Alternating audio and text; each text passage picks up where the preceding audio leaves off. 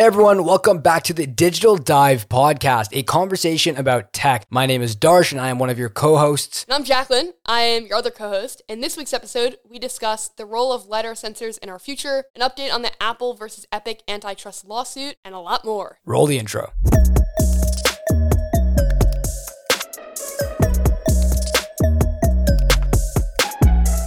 Darsh. LiDAR has been a pretty big thing for the past few years. I feel like Apple was not nearly the first company to do it, but they definitely brought it to the limelight for a lot of people. Mm-hmm. And now we're seeing it get discussed in regards to Tesla. What do you think about LiDAR technology in general? Um, and how do you foresee it getting integrated into products that we use? LiDAR is like really interesting technology because it's, it's more than just like a camera. It works in a weird and interesting way that I fully don't understand. But I feel like the applications that do come from LiDAR sensors and having them into different devices, like for example, in a Tesla, will ultimately really help when it comes to gauging depth perception. And I feel like that's a huge thing when it comes to Teslas in specific because they're huge in autopilot. When you look at any Tesla, like, I think one of the first things everyone can think of is ludicrous mode and probably autonomy, like self-driving cars. I think that LiDAR sensors are really, really cool. And I would love to see other car manufacturers like Ford, for example, with the Mustang Mach-E, like implement LiDAR capabilities and LiDAR technologies to help make their autopilots even better and moving forward, like stuff like that. But I think in the car tech space, as far as that goes, like LiDAR sensors, they're going to be huge. Yeah, no, I agree. So I'll just give a brief background of how LiDAR works, just for our audience. You feel like that's a good thing to do it? Oh, one hundred percent. Go for it. LiDAR, like the acronym stands for light detection and ranging. It's also sometimes called like laser scanning or three D scanning. It's basically a technology that uses lasers that are safe for the eye to create a three D representation of an environment. So if you're interested in this, we'll put a link in the show notes where a website kind of shows you it in action. But basically, a typical LiDAR sensor will like emit pulsed light waves into the surrounding environment. And then those light waves, like that laser, bounces off surrounding surfaces and then returns back to the sensor. And the time that it takes to return back to the sensor is how they measure the distance. So like something that takes fifteen seconds to get back to the sensor, the LiDAR sensor is then able to detect like, all right, maybe that is really close, like within a couple feet. But if it takes a minute, then you know it's like much further away. Supposedly LiDAR technology and sensors repeat this process like millions of times per second. So it can really get like a real-time three D map of the environment. So obviously you can see how this would be crucial to cars, right? Because the environment on the road is constantly changing. And Apple is using it in kind of a different way, but also similar. They're using it for augmented reality. Mm-hmm. So it's on the back of the iPad. You're able to more accurately measure stuff. That's obviously a huge feature of iPad, like the measuring app. So you can see how big a room is so you can buy furniture. And then it's also obviously being used to augment things into your room without it actually being there. So if you want to see if like a desk lamp would look cool, you can accurately put it into the room, and LiDAR helps with kind of getting a sense of the environment. So it feels like it's just a beginning for LiDAR. Cars, there's this whole element of the fact that things can change in less than a second. So it's really important that it's literally constantly updating. Elon Musk has said in the past that LiDAR is unnecessary, mm-hmm. but we just saw it on the Tesla Model Y. It was spotted in Florida with a LiDAR sensor. So maybe Elon is reevaluating his opinions. And I guess we'll just see. But it, it is really cool to see kind of all these advancements going on in technology and how everything is kind of interlooped, right? Like LiDAR is really good on an iPad, but also on a car. Actually, that kind of poses a question I have. Like there are all these different companies that come up with car accessories. Like, do you think there'd ever be a possibility of having someone implement not like a new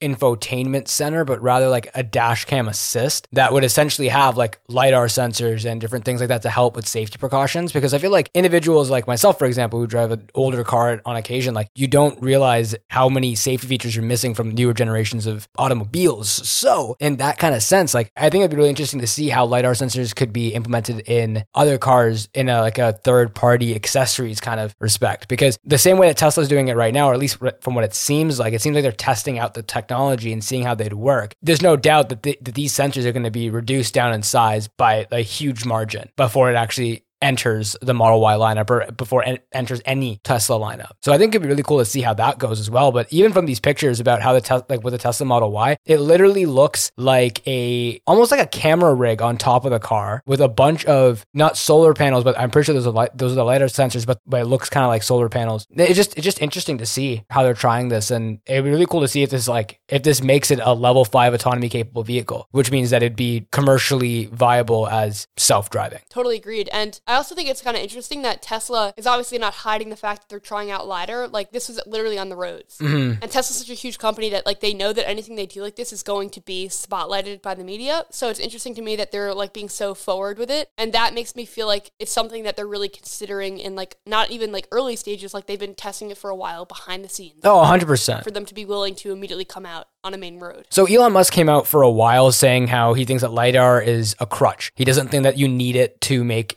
a fully autonomous vehicle. Clearly, he decided he wanted to change his mind, or some engineer told him that he wasn't necessarily thinking this through in the greatest sense. From what it seems like, it just seems like this is a really cool possibility. Even though Elon Musk wasn't fully on board with it at first, he clearly is now. And if that means that we're looking at, like, actually getting a fully autonomous car, I'm here for it. They definitely can't announce much, especially since they disbanded their P R team a while back. The fact that they still have this, like, we're noticing these and people are kind of spotting on the road and And just shouting it out. Like, I think it's really cool because I guess in some sense, that's the best way now to get information. Like, you get real live updates, what's going on in the world. But with this in specific, the Teslas, seeing these pictures just honestly look really cool. I'm really excited to see how it goes. And I'm excited to ask everyone who's listening, like, would you trust a car to drive itself, like fully, like fully autonomous car? You are sitting in the back seat and the car is driving you wherever you need to go. Would you trust it? I know personally, probably not. Not for like ten years. I just, you know, robots' future, just scary. Okay, so Jacqueline, Jacqueline. So would you sit down, genuinely, honestly, would you sit down in the back of a fully self-driving car? No one else in there, just you. Not right now. No, maybe five years from now. Like, I agree with you. It depends on how the technology progresses. Like, mm-hmm. Trust is a big element of it. We've talked about it a lot on the podcast. We've also just talked about trust a lot on the podcast in different ways, including antitrust. Ooh, antitrust. And the antitrust lawsuit against Apple. No way. There's an antitrust lawsuit against Apple? Yeah, dude. It's been going on for a hot minute, you know? Fortnite, Epic. And there's been some updates to it. So Darsh and I have been following the story for a while. Our legal disclaimer right now, these are just our opinions. Nothing of this is fact, et cetera, et cetera. Not trying to defame a company. So Jacqueline, then when it comes to the antitrust lawsuit with Apple, what's your take on the situation? And could you provide us with like a quick update on like what's been going on since we last talked about it on the podcast? For sure. Today, basically, or yesterday rather, The Verge came out with an article basically updating the situation. It was the final day of the trial. Things are heating up a little bit. Some people from Apple spoke, some people from Epic spoke, like closing statements. Epic general strategy basically was like to put as much evidence out there as possible just in case they need to appeal the verdict. And The Verge says because Epic did that, they sacrificed telling like a coherent story. So basically they just like throw a lot of stuff at the wall and see what sticks. Whereas Apple is really like just trying to stick to this brand image, which makes sense to me because Apple's all about their brand image in every facet. So it makes sense that they stuck to this one message of Apple controls the App Store because the alternative would be a security and privacy nightmare. And that's what they stuck with. And whether it was Swanson, Moye, or Doran, story like was exactly the same throughout and throughout the trial as well. Supposedly, in The Verge's opinion, Tim Cook biffed this by citing a business model and not mentioning the security aspect. But Phil Schiller, Apple's like marketing guy, basically told the story of the privacy and security features. That is really where the two issues I feel like Apple is clashing with a lot of different companies about. But for Epic, the main thing is just the mobile app store. They basically just wanted to show in many different facets, in their opinion, how Apple is being antitrust. So then if the judge does not rule in their favor, they have an easy way to kind of appeal it. The Verge's main takeaway on this was that Epic crammed tons of evidence on the record, and even if Epic loses this battle, their strategy, they say, may win the war by creating new antitrust laws. So even though they may not win this actual case, the fact that they pursued this case may change the landscape for every single company if new antitrust laws are in place. Obviously, technology companies now are some of the biggest companies on the planet, and they're brand new because technology keeps advancing. Mm-hmm. So the laws aren't necessarily aligned to what's going on, and that's been the general takeaway. Obviously, we don't know like the actual outcome yet, but the final day of the trial just happened. Exactly. One of the actually interesting things that they come up in conversation was they're talking about how essentially like even though Epic could call up to stand or call up Samsung or L G to kind of attest to how these mobile app stores work, they're the developers for the app store, but they're not the developers of that app store. Some of what Phil Schiller said was there is extremely minor competition in this space, like Amazon's Fire tablets and with regard to their Fire store or Microsoft's previous attempts at a Windows store with the Windows phone. But then it also brings into another conversation about the fact that ultimately if you're talking about Fortnite as a specific app and application, information, then you have to also look at it as everywhere else where Fortnite is sitting and everywhere else where Fortnite is available on, those are all competitive app stores to Apple. And those consoles aren't mobile, so they play in a kind of different space. It's just a really interesting situation. I'd highly recommend everyone who's listening right now to, to go read further into the antitrust issues that Epic has posed. There is a lot here. Jacqueline, you're absolutely right. Like, the internet is a very unprecedented place. There isn't much that you can say about how anything online is governed because no one really owns the internet. So who's going to be the one governing it, right? Yeah. So it's really interesting to see how this kind of conversation comes down, because I feel like this has been in the making for a very long time. Like, people have been wanting to take big corporations like Apple to court and ask them, like, why are you behaving the way you are? Because you're behaving like a bully on the schoolyard, and we don't like that. And that's not fair. We're all friends here. We're all going to the same school. We all have the same goal. Yeah, it's definitely like, because Apple and Google are, and any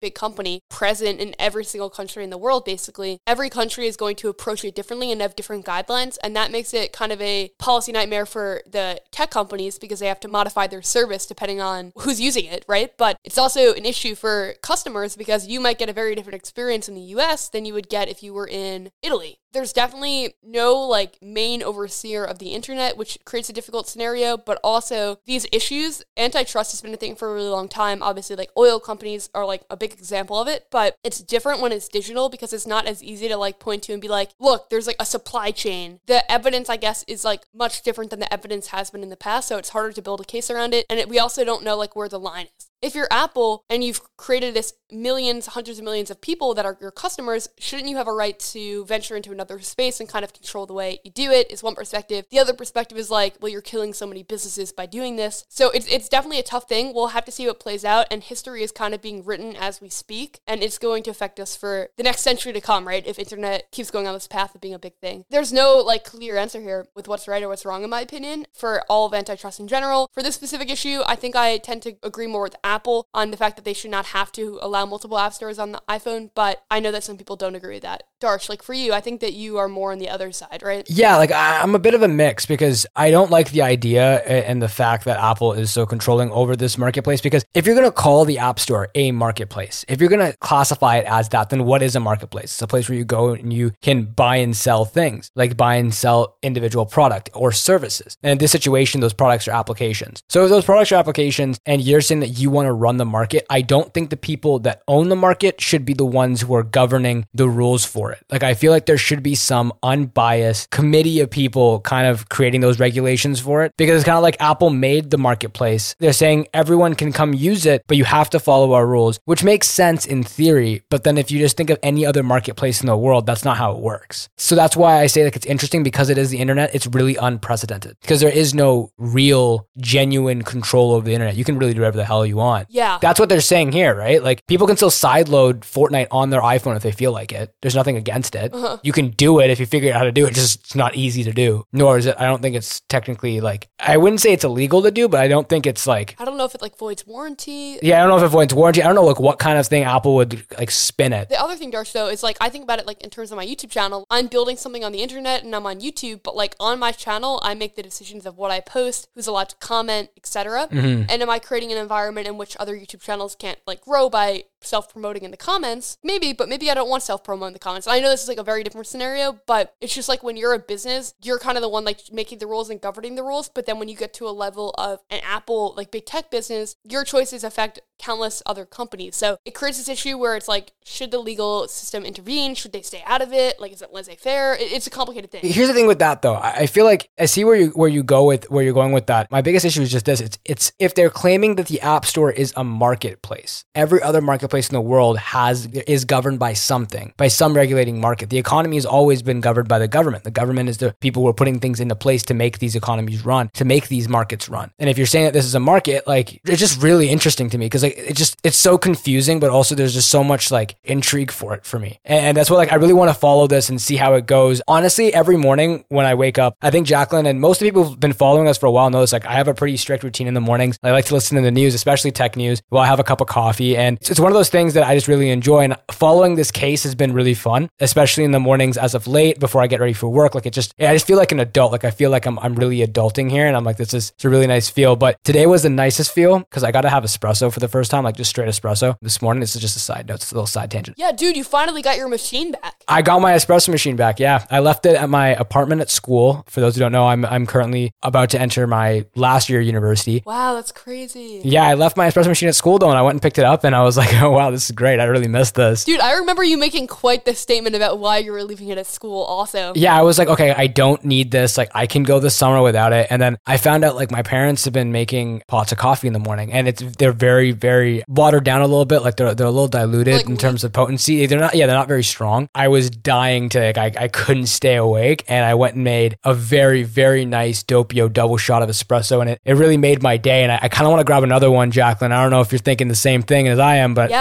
Dude, I'm exhausted right now. So let, let's get a break. When we come back, guys, we're going to be talking a little bit about iOS and Android. Both just had some really cool updates. And then Qualcomm and the new Snapdragon seven C Gen two A R M processor. We'll be right back.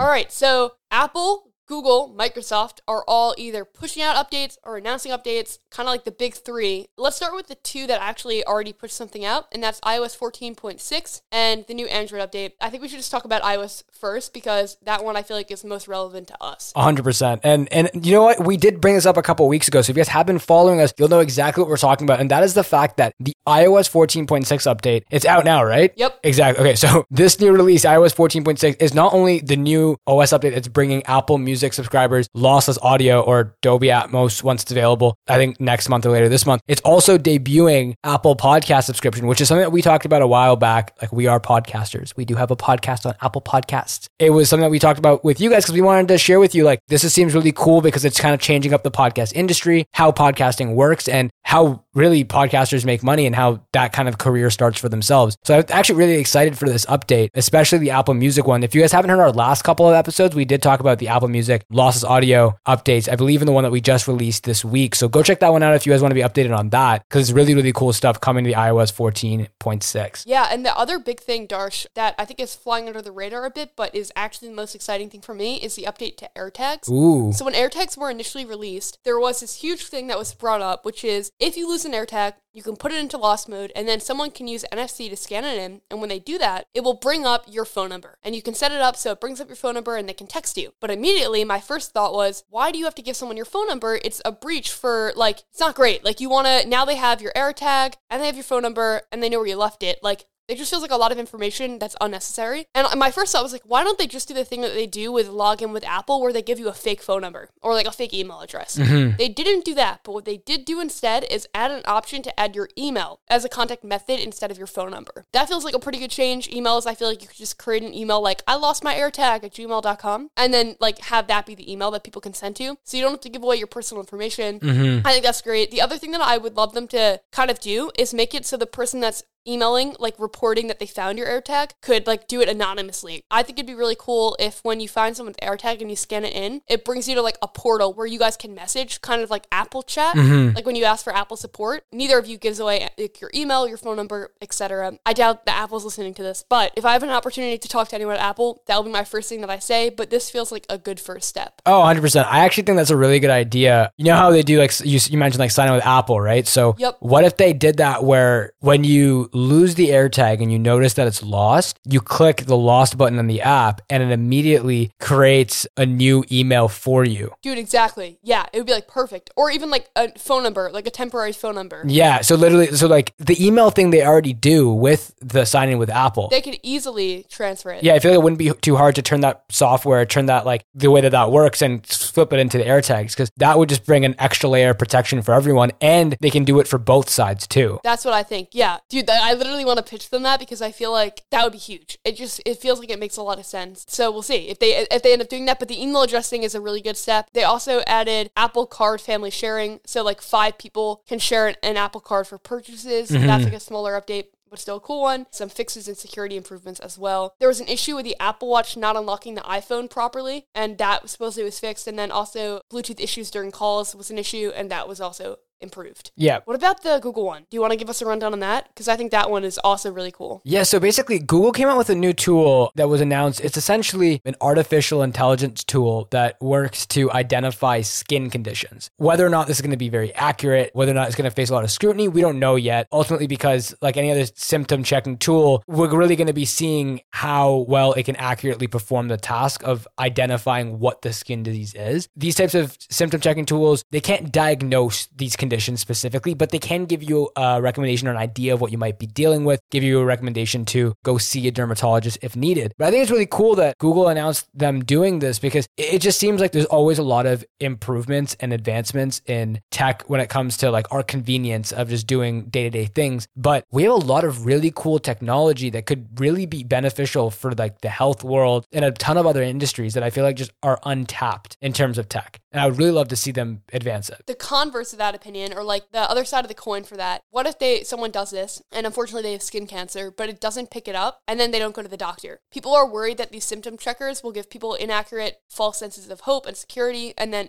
in reality, they'll actually be missing something. That's the one thing though with, the, with any symptom tracker that's not going to be a doctor. Like exactly. You ultimately are going to need to go see a doctor. Like that's why there's like that's why they're saying like there's very little research right now on what to do after you use one of these symptom checkers. Like where where do you go? But I imagine that as this is being better fleshed out and more fleshed out, you'll be able to see that like there will be like a nice like step-by-step process. Same way that there is with COVID now. When COVID first started, it was kind of just like, okay, you feel sick, just stay home. Like, like don't talk to anyone. Like, don't go see anyone. Now it's a system. It's, it's okay, you got COVID, you're going to get a call from public health. Public health's going to tell you what to do. You're going to have a breakdown of all these instructions, how you're going to go about your day, so on and so forth. So there's a similar sense when it comes to this and the way that the symptom tracker works. I imagine if it gives you something and tells you, we believe you have some type of rash that can't be identified for what it is, we would recommend three steps. One, please change this habit of yours or like do this until you go see a doctor. Two, go see a dermatologist. This is considered a recommendation to go see a dermatologist, and so on and so forth, like stuff like that. I feel like that kind of process and those sets of processes will be introduced, hopefully. The the thing is, and I agree with you, the question becomes, is this actually more harmful or is it more helpful? Does it give people false negatives more than it does helpful positives? So then they know to see a dermatologist. But on the other hand, maybe it helps people that unfortunately like can't afford care or something. Mm-hmm. Maybe they can't afford to take a day off from work and go to a doctor. Maybe it helps them, and it sucks that anyone is in that position. I'm always just worried about these types of things. First of all, like causing a ton of anxiety in someone if they get a false positive, or on the same token, like even worse, telling someone that they don't have something and then them pushing off seeing the doctor, and then it turns out that they actually do have something. So I think that that's still something that we need to figure out with symptom trackers in general. one hundred percent. And th- that's where I do turn to our listeners, everyone listening. Let us know, what, what do you guys think about symptom trackers? Are they something that you would do? Like so something that you would use? Do you think that they're beneficial? Do you think it provides safety concerns? Like, like what are your thoughts on it? So make sure to go tweet us at Digital Dive Pod. We'll definitely be checking that out. We want to hear from you. We want to hear your opinions on the matter, and we want to hear how you guys think that this should be implemented and what Google can maybe do to make it better as they continue to roll it out. Because I'm really excited to see how this goes and see where Google goes with it, because Google's a huge company and they, they have some really cool tech. I wouldn't be surprised if there's a lot going into this project right now. Similarly, Microsoft is a really cool company, and they are working on something which seems to be huge, the next generation of Windows. It seems like it's going to get a huge U I update, a new store, and a lot more. Seems like they're simplifying all the different types of Windows, like Windows ten X was discontinued, and they're going to take the best of that and kind of implement it into this next generation. I'm really excited to actually see what this is, and it's coming supposedly very soon in the next uh, few months. So something that has been said by Microsoft is soon we will share one of the most significant updates to Windows of the past decade. So that's a huge, huge, huge assumption and big shoes to fill. But what they're saying is that they want the new set of Windows, the new updates, to unlock greater economic opportunity for developers and creators, which I think can be really cool, because I feel like that means that they're going to try to make Windows ten X or whatever they call this next generation, they're going to make it more creative focused, maybe more creative focused. And I think that could be really cool, because I, I never thought of Windows as a creative platform, to be honest with you. It also just feels like it's going to be more intuitive as well. Mm-hmm. The experience will be more universal regardless of what device you're using. Yeah, this is going to be really, really cool to see how they how they build this out. Like, given there isn't a lot that we know right now, we know that Microsoft C E O Satya Nadella, he announced during the Build twenty twenty-one keynote that the next generation of Windows he's been testing for for the past couple of months. It means that they've definitely hit a point where they can use it and it's proper to use. I don't know. It'll be interesting to see. And again, like, let us know what you guys think at Digital Dive Pod, both on Instagram and Twitter. We'll be checking that out and waiting to hear from you. But something that I actually really wanted to talk about this week, before we run out of time, I want to make sure we do discuss it. And that's Qualcomm. If you guys don't know, Qualcomm is one of the biggest, well, I don't even know, what, what are they considered? A chip manufacturers? Like, yeah. Yeah. They're one of the biggest chip manufacturers when it comes to smartphones. If pretty much almost any Android phone that you have in your pocket right now, like, odds are Qualcomm Snapdragon chip is probably inside that phone. Very, very likely, because they do a lot of them. Yeah. And so this announcement, Darsh, mm-hmm. what is it? So basically, this is the second generation of the Snapdragon seven C ARM powered processors. So basically these, this is a set of very basic ARM powered processors that were designed for entry-level Windows computers and Chromebooks. The biggest change to the actual processor itself is like a higher clock speed bump. So you're looking at a jump from two point four gigahertz to two point five five. And you also see that it has L T E connectivity and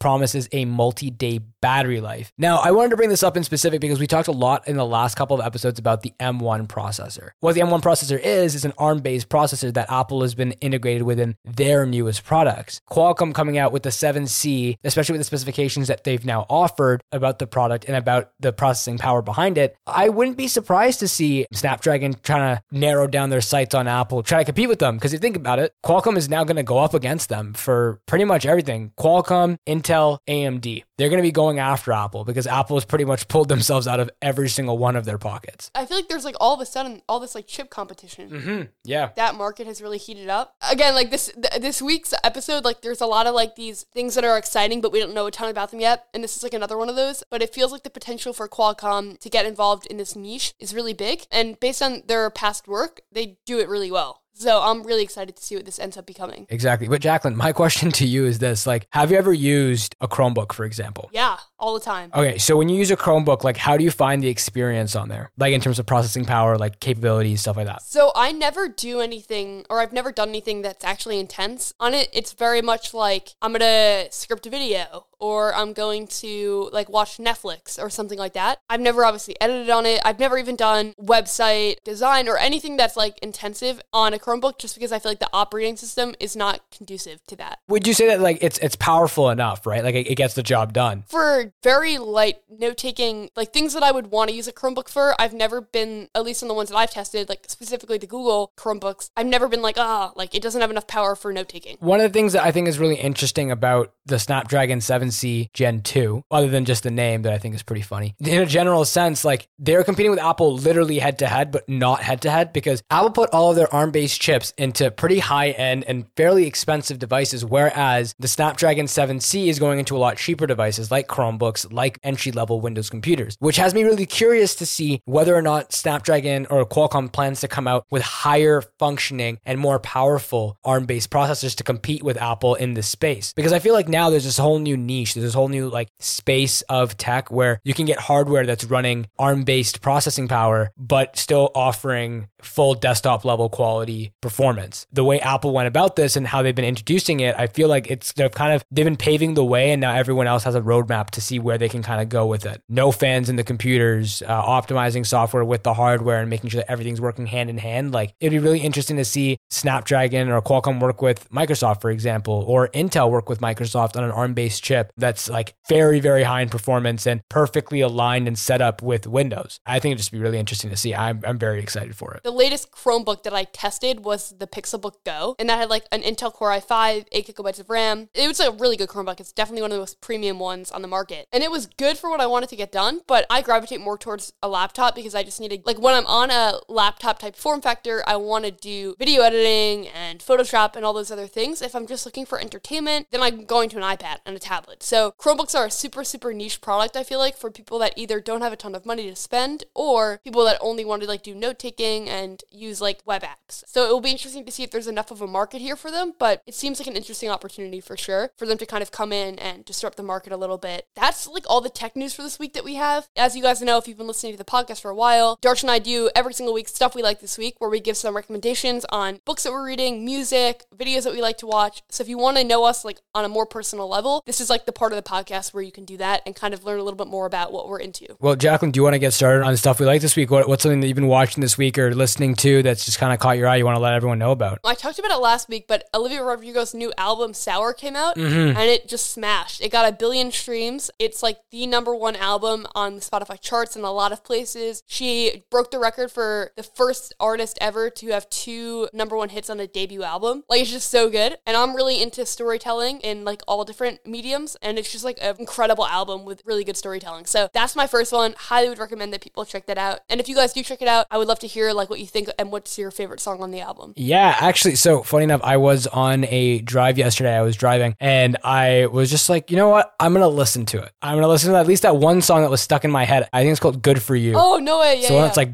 blown up on TikTok. Yeah, yeah. I don't know what it is about that song that is just so genuinely catchy. What are people doing on TikTok? Because I'm not on TikTok. Like, what's the trend around it? Okay, so the trend around this song in specific is they have this like filter, this vintage filter. Basically, it's like a one-to-one ratio, like aspect ratio image or like video. Okay. And it's like with static overlaid on it and like metadata pretty much. So it looks like a really old film camera. Okay. A really old camera from like when we were kids or something. They pretty much present this filter on top of you and you just dance or just kind of like popping off on the camera. Like, because the song Good For You is like, it's very powerful in what it is, because it talks a lot about her trying to move on and her acknowledging like this guy in her life who is now, who's like now left. And he's moved on like much faster. Yeah. Like she's seeing him move on faster than she is. And she's like, good for you. Like, move on. Bye. Like, done. Like, like that kind of stuff. Like, it's very much a love song and it's very much like an angry song, but it's, it's a bump. It's a track. I like it. Are any of the other songs on TikTok as trends? I, maybe. I, I'd imagine that probably some of them are, because I know that Olivia Rodrigo came out. I was listening to a Colin and Samir podcast today. Yeah. Actually, I guess that's where I'll take my, my my first Stuff We Like This Week. For me, I was listening to Colin and Samir podcast. If you haven't heard it, the Colin and Samir show, fantastic. They have a lot of really great insight. They did an episode about how the TikTok music community might be ruining music as an industry or changing the industry as a whole. Yeah. And one of the ways they were doing that was with Olivia Rodrigo. Her music in and of itself, like when she was planning out the lyrics to this and she was thinking about the melody, she was actively thinking about what could be a TikTok trend, like what could be picked up as a trend. Dude, Dude, I sent them that clip. Really? Yeah. Exactly. So that kind of stuff is really interesting to me because that's where it, it all comes from. Yeah, dude, I saw that clip and then I sent it to them and they were like, yeah, we saw this. It's like fascinating that she literally like put a sound in on purpose that she knew would be used for a transition. Exactly. It, it's perfect in that sense. And so Colin Smear Shots, that's my recommendation for Stuff We Like This Week. But the Olivia Rodrigo album was actually fairly good. Like I liked it. I like my sad songs, honestly. Like it's just nice, the vibe sometimes. But I, I'd highly recommend it, guys. Go check out both of those things. Jacqueline, do you have anything? Uh, do you have any other ones for this week? I'm also into sad songs, Darsh. I feel like this album, like the content of it is really sad, but then a lot of the songs are like up tempo. Mm-hmm. It's interesting. It's an interesting mix. Another thing that I liked this week was Ali Abdal made a really interesting video. It was called "I Was Wrong: The Real Secret of Productivity," and it's all about like meaningful productivity. And it's actually a really good video. It's like fourteen minutes, and there was many actionable takeaways from it. Yeah, I think actually I saw him like on Instagram with that discussing it, and he was talking about how the only way to be productive is to do something you love, and then you'll be productive. Like when you're doing what you love, the productivity will come naturally. And I actually genuinely wholeheartedly agree with him. It was really interesting to see, like, to for